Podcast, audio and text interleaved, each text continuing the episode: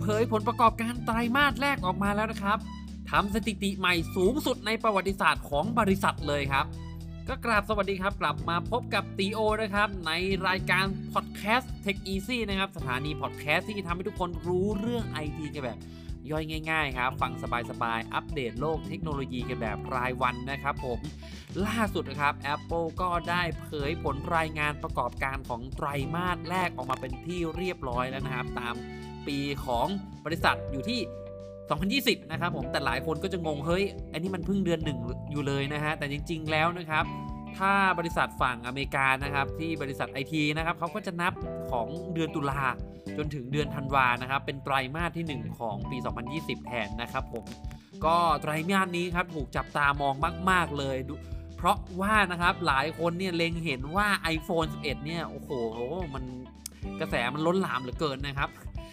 iPhone 11 มันดูจะขายดีมากๆเลย เขาก็อยากจะฟังตัวเลขครับว่าตัวเลขที่ออกมาเนี่ยมันจะแสดงผลถึงว่า iPhone นี่มันขายดีจริงๆหรือเปล่า หรือว่ามันเป็นแค่กระแสข่าวลือกันเฉยๆนะครับ ผลปรากฏการณ์นะครับก็ออกมาแล้วครับ ปรากฏว่า Apple รายได้เพิ่มขึ้นถึง 9%ในช่วงเวลาเดียวกันนะครับผมโอ้โหถือเป็นสถิติใหม่สูงสุดของไตรมาสและก็เป็นสถิติใหม่ สูงสุดในประวัติศาสตร์ของบริษัทเลยนะครับผม โดยที่แอปเปิลนะครับมีรายได้มากกว่า 91,811เอ่อ19 ล้านดอลลาร์นะครับผม โดยที่มีกำไรสุทธิสูงถึง 22,236 ล้านดอลลาร์นะครับ โดยที่รายได้ตรงนี้เนี่ยมาจากตลาดต่างประเทศถึง 61%นะครับผม อันนี้ดีโอจริง ๆทำไมถึงชอบเอามาเล่า ของผลประกอบการของ Apple นี่จริง ๆ คือส่วนใหญ่นะครับเวลา Apple ออกมาเผยผลประกอบการเนี่ยเขาจะมีเรื่องราวอะไรที่เล่าเสริมมาด้วยนะครับไอ้ตรงเรื่องที่เล่าเสริมมาเนี่ยแหละ ที่จะทำให้เราพอจะทราบถึงทิศทางในอนาคตของบริษัท Apple รวมไปถึง Apple เนี่ยส่วนใหญ่เขาจะเป็นคนที่ขยับเทรนของโลกนะครับ ตรงนี้ก็เลยว่าผลประกอบการของ Apple เนี่ยมันน่าสนใจยังไงอะตรงนี้ CEO ทิมคุกได้ออกมาพูดเพิ่มเติมด้วยนะครับว่า การเติบโตสูงของไตรมาสที่ผ่านมานะครับ มาจากการตอบรับของ iPhone 11 iPhone 11 Pro และ iPhone 11 Pro Max นั่นเองนะครับผม ตรงนี้ก็เลยทำให้ยอดขายแล้วก็รายได้ของ Apple นี่สูงมาก ๆ เลย และนอกจากนี้นะครับยังมีรายได้จากกลุ่มธุรกิจบริการนะครับ ที่เขาเรียกว่าเป็นกลุ่ม service นะครับ เช่นอย่าง Apple TV Plus นะครับผมรายการทีวีของ Apple นะฮะแล้วก็ Apple ก็ทำหนังมาลงเป็นพิเศษโดยเฉพาะที่อยู่ใน Apple TV อย่างนี้นะครับออย่างบริการอย่างเช่นพวกของ Apple Music นะครับผมก็บริการเพลงที่ Apple ได้รวบรวมไว้นะครับรวมไปถึง Apple News นะครับบริการของอ่านหนังสือพิมพ์รายเดือนนี่ถ้าจะน่าจะประมาณ 99 บาทนะครับ ในในฝั่งอเมริกาเนี่ยตัวเลขยอดแอคทีฟนี่ถึงร้อยล้านบัญชีแล้ว Apple ออกมาโฆษณาออกมาโม้ด้วยนะครับผมโอ้โห99 บาทคูณร้อยละร้อยล้านได้เท่าไหร่เนี่ยนะเออมันเยอะมาก ๆ เลยนะครับ ก็อาจจะเป็น 9,900 9เออ9,900 ล้านบาทเออนะครับถือว่าเยอะมากๆเลยและอีกอันนึงนะครับ อุปกรณ์สวมใส่นะครับ ผมทำสถิติใหม่สูงสุดด้วยนะครับ ผมตรงอุปกรณ์สวม ใส่ตรงนี้เนี่ยมันคืออะไรบ้างนะครับ อุปกรณ์สวมใส่เนี่ยมันก็จะเป็น Apple Watch นะครับผมแล้วก็ AirPods นะครับ ตรงนี้เนี่ย Apple ขายดีมาก ๆ เลยในไตรมาสที่ผ่านมานะครับ เป็นสถิติใหม่สูงสุดเลย เนื่องจากด้วยมันเป็นสถิติอ่ามันเป็นไตรมาสที่ Apple จะทำเงินได้มากที่สุดแล้ว เพราะว่าไตรมาสที่ผ่านมานะมันจะมีวันของฮอลิเดย์ของฝั่งอเมริกาก็พวก คริสต์มาสนะครับผมตรงนี้ช่วงปีใหม่ครับคนก็จะซื้อของให้กันเยอะแยะมากมายเลย และที่สำคัญคือตรงนี้คือเขาซื้ออุปกรณ์สวมใส่กันทันมามอบเป็นของขวัญกันให้มากขึ้นนะครับทำให้ Apple ตรงนี้มีรายได้จากอุปกรณ์สวมใส่เยอะมากๆเลยนะครับจำนวนอุปกรณ์ที่เปิดใช้งานตอนนี้เนี่ย Apple ได้ออกมาแสดงตัวเลขนะครับว่ามีมากกว่า 105อ่า1,500 ล้านเครื่องทั่วโลกนะครับผม ซึ่ง ตรงนี้จะช่วยส่งเสริมการเติบโตให้ Apple ต่อไปได้อีกนะครับ เพราะอะไรนะครับ อย่างเช่นเราซื้อมือถือมาใช่ไหมถ้ามือถือเราในพื้นที่เต็มเราก็ต้องซื้อบริการจาก Apple อย่างละแน่ ๆ คือ iCloud นะครับ iCloud นี่ก็คือเซอร์วิสนะครับกลุ่มกลุ่มธุรกิจบริการอย่างหนึ่งของ Apple iCloud ก็จะเป็นพื้นที่จัดเก็บข้อมูลของฝั่ง Apple นะครับผมผ่าน Cloud ผ่านระบบจัดเก็บของ Apple เองนะครับผม ก็ตรงนี้เนี่ยก็ถือว่าเป็นบริการอย่างหนึ่งที่ Apple ก็ได้ตังค์เยอะมากเลยนะครับ ที่ตรงนี้เนี่ยทำให้ Apple เนี่ยมีโอกาสในการสร้างเงินจากตรงนี้ได้อีก เพราะว่าตัวเลขในการในการยอด device ที่เปิดเปิดเครื่องมารวมมากกว่า 1,500 ล้านเครื่องเนี่ยมันเยอะมาก ๆ เลยนะครับ ลองคิดดูว่าถ้าเปิดอีก3เอ่อ3เดือนละมันเดือนละ10 35 บาทเนี่ยซื้อ iCloud อย่างเงี้ย โอ้โหคูณพันห้าร้อยล้านมันก็เยอะมากเลยนะนะครับผมถือว่าเป็นตัวเลขที่น่าสนใจมาก ๆ กลุ่ม service ของ Apple เนี่ย กลุ่มธุรกิจบริการของ Apple กับกลุ่มอุปกรณ์สวมใส่ของ Apple เนี่ยทำเงินได้มหาศาลมาก ๆ และเป็นธุรกิจ S curve นะครับผม S curve คืออะไร คือธุรกิจที่เติบโตแบบก้าวกระโดดมาก ๆ เลยนะครับ โดยที่รายได้ของ Apple แยกตามภูมิภาคนะครับมีการเติบโตสูงทั้งหมดนะครับรวมทั้งจีนที่เติบโต 3%นะครับเอเชียเนี่ยที่เหลือเติบโต 6.5%เลยนะครับ รายได้กลุ่มธุรกิจ iPhone เนี่ยเพิ่มขึ้น 7.6%นะครับผมอืมแต่ทั้งนี้นะครับก็ยังมี part ของที่มันลดลงก็คือฝั่ง Mac นะครับลดลงไป 3.4%นะครับแล้วก็รายได้ฝั่ง iPad ลดลง 11%นะครับก็ถือว่า ตรงนี้อาจจะเป็นช่วงที่คนอาจจะไม่นิยม Mac กับ iPad มากมายเท่าไหร่แล้วนะฮะ หรืออีกนัยหนึ่งจริง ๆ แล้วติโอเนี่ยอยากจะเล่าให้ฟังเหมือนกันว่าคนรู้จักที่ติโอพูด รู้จักเนี่ยอยากจะพูดว่าเขาเปลี่ยน iPad กันหลายปีทีครั้งหนึ่งนะฮะ กับ Mac เนี่ยจริง ๆ ติโอเนี่ยซื้อมาตั้งแต่ 2013เนี่ยติโอยังใช้เครื่องเก่าอยู่ ไม่แปลกใจที่รายได้ตรงนี้จะลดลงแต่ว่าใน part ของ iPhone เนี่ย ถือว่า Apple ทำได้ออกมาเป็นกลุ่มสินค้าที่มันดูหรูหรากับเป็น luxury อย่างเงี้ยนะครับ มันเหมือนเป็นสินค้าที่เอาไว้ จะว่าอวดอวดกันก็ไม่เชิงแล้วนะเนาะมันเป็นแบบว่ากลุ่มสินค้าที่เราซื้อใหม่แล้วเราอยากตามตามเทรนอะไรอย่างเงี้ยตลอดเวลามันซื้อมาเพื่อที่จะเอามาไม่ได้แค่โทรศัพท์อย่างเดียวแต่มันได้อวดได้ใช้ feature ต่างๆ มันได้อะไรมากกว่าการที่ใช้ feature ใช้โทรศัพท์เนี่ยเออตรงนี้มันทำให้ Apple เนี่ยขายมือถือได้ตลอดขาย iPhone ได้ตลอดนะครับผม ก็ถือว่าน่าชมเชยที่ Apple ทำตรงนี้ได้เนาะทำตัวเองให้เป็นสินค้าสินค้าแบบ luxury ได้นะครับ มาดูกันอย่างที่ติโอบอกครับ ฝั่ง iPhone นะครับ แล้วก็ฝั่งไอ้ฝั่งสวมอุปกรณ์สวมใส่อย่าง Apple Watch กับ AirPods นะครับ มีรายได้เพิ่มมากขึ้นถึง 37%นะครับ แล้วก็ธุรกิจบริการที่เป็น service นะครับ มีรายได้มาเพิ่มขึ้นมาอีก 17%โอ้โห จริง ๆ แล้วไตรมาสที่แล้วก็ธุรกิจบริการนี่ก็สูงขึ้นมาเยอะเหมือนกันนะอันนี้ยังเพิ่มขึ้นมาอีกถือว่าสุดยอดมากๆเลยนะครับ มาดูข้อมูลที่น่าสนใจมากกว่าเรื่องของตัวเลขบ้างนะครับผมก็ Tim Cook เนี่ยยังออกมาพูดถึงนะครับ รายได้ของ App Store และ AppleCare นะครับ ที่ไตรมาสที่ผ่านมาก็ทำสถิติใหม่สูงสุดเช่นกันนะครับรายได้จาก App Store รายได้จาก App Store เนี่ยมันก็หมายความว่า รายได้จากการโหลดแอปนะครับ อย่างที่เคยอ่านข่าวไปนะครับว่าไตรมาสในช่วงคริสต์มาสที่ผ่านมาเนี่ย Apple ก็ได้มีการพูดถึงแอปพลิเคชันเนี่ยมีการดาวน์โหลด แล้วก็มีการจับจ่ายใช้สอยซื้อ App Store ซื้อแอปพลิเคชันมากเลยทีเดียวนะครับ ในช่วงคริสต์มาสที่ผ่านมาสูงเป็นวัเป็นประวัติการนะครับ ก็มันตัวเลขมันก็สืบเนื่องกันเนาะกับที่ทีมคุกออกมาพูดครั้งนี้นะครับ ทีมคุกก็คือ CEO ของ Apple นะครับเผื่อใครไม่ทราบนะครับ นอกจากนี้ Apple Care เนี่ยก็ไม่แปลกใจครับ การที่ iPhone เนี่ยซื้อมีคนซื้อ iPhone เยอะมาก ๆ เนี่ย มันก็พ่วงกับ Apple Care ได้ Apple Care คือบริการที่แอปที่คนเนี่ยซื้อประกันมากขึ้น ประกันเสริมให้ iPhone ตัวเองนะ ปกติแล้ว iPhone เนี่ยจะมีระยะเวลาประกัน 1 ปีนะครับ แต่ถ้าซื้อ Apple Care ไปด้วยเนี่ย ระยะเวลารับประกันของ iPhone เนี่ยจะเป็น 2 ปีนะครับผมทำให้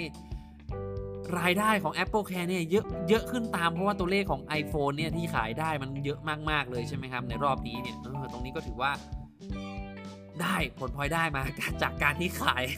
ขายเอ่อไอโฟนได้มากขึ้นนะครับ มาดูที่ Apple News นะครับ อย่างที่ติโอเล่าไปมีตัวเลขการใช้งานมากกว่าร้อยล้านบัญชีนะครับ คือบริการที่อ่าน อ่านหนังสือพิมพ์ของ Apple ของเขานะครับ และตรงนี้เนี่ยก็ยังพูดถึงอีกนะครับว่าครึ่งหนึ่งของผู้ซื้อ Mac และ iPad นะครับ ในไตรมาสที่ผ่านมาเป็นลูกค้าใหม่ โอ้โห แปลว่ายังไงอะ่ะ มีคนที่เข้ามาสู่ในระบบของ Apple เป็นผู้เล่นใหม่ ๆ เป็นคนใหม่ ๆ แสดงว่าบริการต่างๆ ของ Apple ก็มีสิทธิ์ที่จะขายได้มากขึ้นนะครับ พวกธุรกิจ service ต่างๆเนี่ยตรงนี้ การที่ออกมาพูดอย่างนี้ ถ้าผู้ถือหุ้นก็แบบว่า ถึงแม้ว่าค่า Mac จะลดลงรายได้จาก Mac จะลดลงรายได้จาก iPad จะลดลง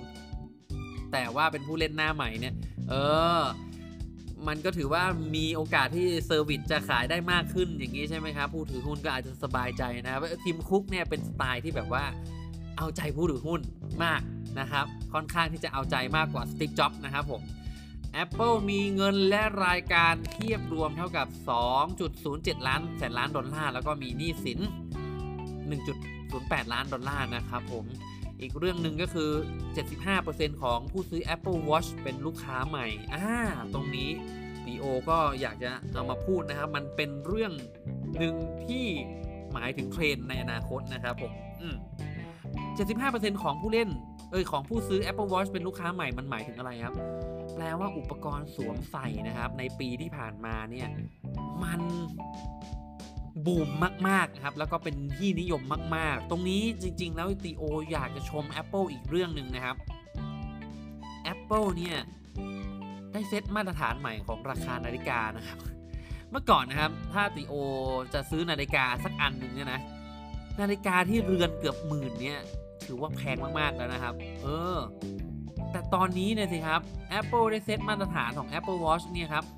เรือนหนึ่งเนี่ยมันก็ไม่ต่ำกว่า 5-6,000นะครับ ราคาต่ำสุดถ้าจำไม่ผิดจะอยู่ที่ 6,500 แล้วก็ถ้าหน้าจอหน้าปัดใหญ่มันก็จะประมาณ 7,000 ถ้าไม่ต้องพูดถึงซีรีส์ล่าสุดนะครับ มันก็จะหลักหมื่นขึ้น กลายเป็นว่าโอ้คนซื้ออุปกรณ์สวมใส่มากขึ้น ราคาของนาฬิกาเนี่ยคนรู้สึกว่ามัน นาฬิการาคาหลักหมื่นมันไม่ได้รู้สึกแพงอีกต่อไปแล้ว มันอาจจะแพงในระดับหนึ่งแต่รู้สึกว่าเริ่มชินแล้วอย่างเงี้ยครับตรงนี้คือสิ่งที่ Apple เซตมาตรฐานมานะครับผมเออต้องชื่นชมเขาว่าสามารถเซตมาตรฐานแบบนี้ได้ด้วยนะครับ และก็จากยอดขายที่เห็นนะครับ 75%ของผู้ซื้อ Apple Watch เนี่ยเป็นลูกค้าใหม่มันและ ธุรกิจของอุปกรณ์สวมใส่เนี่ยมันเติบโตมากๆด้วย มันแปลว่าโอ้โหคนฮิตกับการที่มาซื้อนาฬิกาฮิตกับการที่ออกกำลังกายฮิตกับการที่ดูแลสุขภาพตัวเองมากขึ้น มันอาจจะไปสอดคล้องกับเทรนในอนาคตที่ Apple กำลังทำอะไรบางอย่างอยู่นะครับ อย่างเช่นแว่นนะฮะ อีกหน่อยเราอาจจะใช้ Apple Watch ในการควบคุม แว่น AR ของ Apple ในปี 2022 ก็ได้นะครับ คือมีข่าวลือออกมาเหมือนกันว่า Apple จะออกแว่น VR หรือแว่น AR นี่ออกมาในปี 2020 อย่างเงี้ยนะ ก็การที่ Apple ได้ขายนาฬิกา Apple Watch ได้มากขึ้น มันอาจจะมีส่วนเกี่ยวข้อง เพราะว่าปกติแล้ว Apple เนี่ยจะชอบทำอะไรให้มันแบบว่าเชื่อมมีความสัมพันธ์ถึงกันเพื่อที่จะขายอุปกรณ์ได้แบบว่าเชื่อมโยงหากันอย่างนี้นะครับผมก็ไม่แน่ว่า Apple Watch เนี่ยอาจจะทำอะไรได้มากขึ้น รวมไปถึงการที่ Apple Watch ขายได้มากขึ้นเนี่ย มันทำให้ Apple เนี่ยมีเม็ดเงินจากการขายอุปกรณ์สวมใส่มากขึ้นแล้ว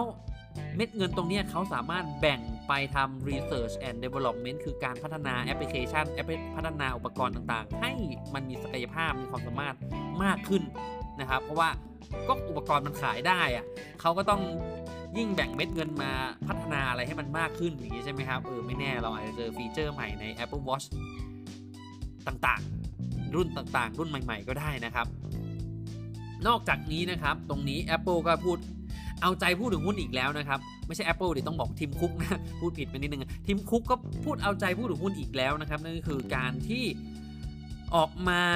อัปเดตนะครับ เรื่องของไวรัสโคโรนาด้วย เออ ไวรัสโคโรนาเนี่ยทีมคุกบอกว่าไม่ค่อยมีผลนะครับ กับการผลิต ของ iPhone ของอุปกรณ์ต่างๆ ของ Apple เท่าไหร่นะฮะ Apple บอกว่า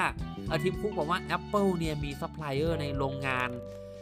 ในหลาย ๆ เมืองอยู่นะ ถึงแม้ว่าจะมีโรงงานอยู่ที่เมืองอู่ฮั่นก็เหมือนก็ตามนะครับ แต่ว่าโรงงานอื่นเนี่ยสามารถทดแทนได้หมดเลยนะครับผม อันนี้ก็สอดคล้องกับที่ Foxconn บริษัทที่ Apple เนี่ยเป็นผู้จ้างในการผลิตต่าง ๆ เนี่ยออกมาเล่าให้ฟังเหมือนกันว่าเขาสามารถ หากำลังการผลิตออกมาทดแทนต่างๆ ที่มีอยู่ในเมืองอู่ฮั่นได้เหมือนกัน อันนี้คือสอดคล้องกันนะครับผม และนอกจากนี้นะครับเนี่ยทิมคุกก็ยังออกมาพูดว่าเรื่องของ 5G นะครับ ยังอยู่ในช่วงเริ่มต้น ยังไม่ออกความเห็นเพิ่มเติมนะครับ ตามสไตล์ของ Apple อะก็ไม่แน่ครับว่าสิ้นปีเนี่ยจะเจอ iPhone 5G หรือเปล่า แต่คาดว่าน่าจะเจอแหละนะครับ ถ้ามันออกมา 5G นี้ iPhone ก็จะดูรู้สึกว่าค่อนข้างที่จะช้าไปแล้วนะครับ แต่ว่าก็ ต้องมารอดูกันต่อไปนะครับว่าจะยังไงแต่เหมือนพูดเป็นในแกกายว่ามันอยู่ในช่วงเริ่มต้นอยู่ ต้องต้องมาลุ้นๆกันใน iPhone ปลายปีนี้นะครับผมมานอกจากนี้นะครับ ยังอยู่กันที่เรื่องของ Apple เหมือนกันพอได้ออกมาประกอบประกาศ ผลประกอบการแล้วนะครับ Apple ยังปล่อยอัปเดต iOS 13.3.1 มาด้วยนะครับ แล้วก็พวก iPad OS อื่นๆ ก็ได้รับการอัปเดตมาเหมือนกันนะครับ OS อย่างเช่น HomePod Watch OS Mac OS นี่ก็ได้รับการอัปเดตเหมือนกัน แต่ว่าติโอจะมาเล่าถึงการอัปเดตของ iOS 13.3.1 ในรอบนี้นะครับ ว่ามันมีฟีเจอร์อะไรบ้างติโอเอาสรุปออกมา 3 อย่างนะครับ นั่นก็คือฟีเจอร์แรกนะครับ Apple ได้ทำการเพิ่ม ปุ่มเปิดปิด ตัวหนึ่งที่เอาไว้เปิดปิดชิปนะครับชิป U1 อ่าซึ่งชิป U1 เนี่ยเอาไว้ทำอะไรครับชิป U1 ก็คือชิปที่ระบุพิกัดของ iPhone 11 นั่นเองนะครับ ตัวชิป U1 เนี่ยหลายๆ คนสงสัยว่ามันคือทำงานอะไรได้นะครับชิป U1 มันคือชิปที่เอาไว้ระบุพิกัดของ iPhone แต่ว่ามันไม่ได้ใช้ GPS นะครับผมเออตัวตรงนี้เนี่ย คนที่ใช้ iPhone 11 และ iPhone 11 Pro และ iPhone 11 Pro Max เนี่ยจะเจอไอคอนสามเหลี่ยมอะเหมือนติดเหมือนโดนติดตาม location ตลอดนะครับ ซึ่งเขาก็หาวิธีปิดอยู่เขาเขาปิดทุก ๆ อย่างแล้ว แต่ยังไงก็จะมีไอคอนในระบุพิกัดนี้อยู่คนก็งงนะครับ คนงงเสร็จปุ๊บก็ report ไปที่ Apple ปรากฏว่า Apple ก็ออกมาชี้แจงนะครับ แล้วรอบนี้ก็ได้ทำการอัปเดตออกมาแล้วว่าสามารถปิดได้ให้สามารถปิดได้ ซึ่งจริง ๆ แล้วเนี่ย มันอาจจะลดประสิทธิภาพการใช้บลูทูธเล็ก ๆ น้อยๆนะครับผมแต่ว่า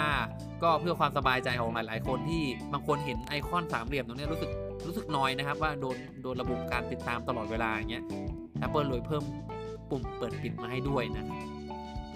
ใครที่ได้อัปเดต iOS 13.3.1 เนี่ย ก็สามารถปิดปิดตัวชิประบุพิกัด U1 ได้แล้วนะครับ นอกจากนี้นะครับก็มีการแก้ไขปัญหาเรื่องการแจ้งเตือนต่างๆนะครับอะฟีเจอร์ที่2นะครับอะเดี๋ยวต้องต้องข้ามไปนิดนึงครับฟีเจอร์ที่ 2 คือการเพิ่ม Siri ให้รองรับภาษาอินเดียแบบอังกฤษนะครับใน HomePod นะครับแล้วก็ฟีเจอร์ที่ 3 ส่วนใหญ่ก็จะเป็นการแก้ไขปัญหาเนี่ยแหละครับที่ติโอข้ามมานี่คือข้อ 3 คือแก้ไขบั๊กต่างๆงูเยอะแยะมากมายในทั้ง Deep Fusion นะครับผม หลายคนใช้ iPhone 11 11 Pro และ iPhone 11 Pro Max ที่มีฟีเจอร์ Deep Fusion นี่นะครับ เวลาถ่ายรูปมาเสร็จปุ๊บ สักพักหนึ่งเวลาเราเลื่อนซ้ายเลื่อนขวาเนี่ย เออ มันจะแบบว่าภาพไม่ชัด แล้วค่อยมาชัด ตรงนี้ติโอก็ไม่รู้สึกอะไรในตอนแรกนึกว่ามันเป็นแบบว่าเรื่องปกติ ปรากฏว่ามันเป็นเป็นปัญหาที่ Apple ต้องแก้ไขนะ เป็นบั๊กอย่างหนึ่งนะครับ เรื่องประสิทธิภาพตรงนี้นะเขาได้ออกมาแก้ไขเรียบร้อยแล้วนะครับผมรวมไปถึงเรื่อง FaceTime ด้วยนี่ก็ติโอก็เจอปัญหาเหมือนกันนะ เวลา FaceTime เนี่ย กล้องหลังของเขาเนี่ยมันจะไปจับเอากล้อง ultra wide เฉยเลยครับ เมื่อก่อนมันจะเป็นกล้องเลนส์วเฉยๆพอมาปุ๊บ FaceTime หลังๆนี่ทำไมมันเป็นกล้อง ultra wide ก็งงมาก ปรากฏว่ามันเป็นบั๊กอย่างหนึ่งครับ รอบนี้เขาก็แก้ปัญหาให้มันแบบว่ากลับมาใช้เลนส์เลนส์ wide เหมือนเดิมแล้วนะครับอะตรงนี้ก็ได้รับการแก้ไขกันไปนอกนั้นก็จะเป็นบั๊กอื่นๆเนี่ยที่การแจ้งเตือนต่างๆ ที่ติโอเล่าไปนะครับ ผมปรับปรุงประสิทธิภาพต่างๆนะฮะ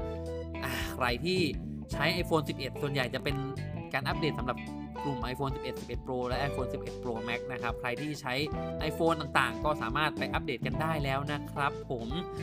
ใครที่ชอบเรื่องราวแบบนี้นะครับ ได้อัปเดตเรื่องเทคโนโลยีกันแบบรายวันแบบนี้ก็อย่าลืมกด subscribe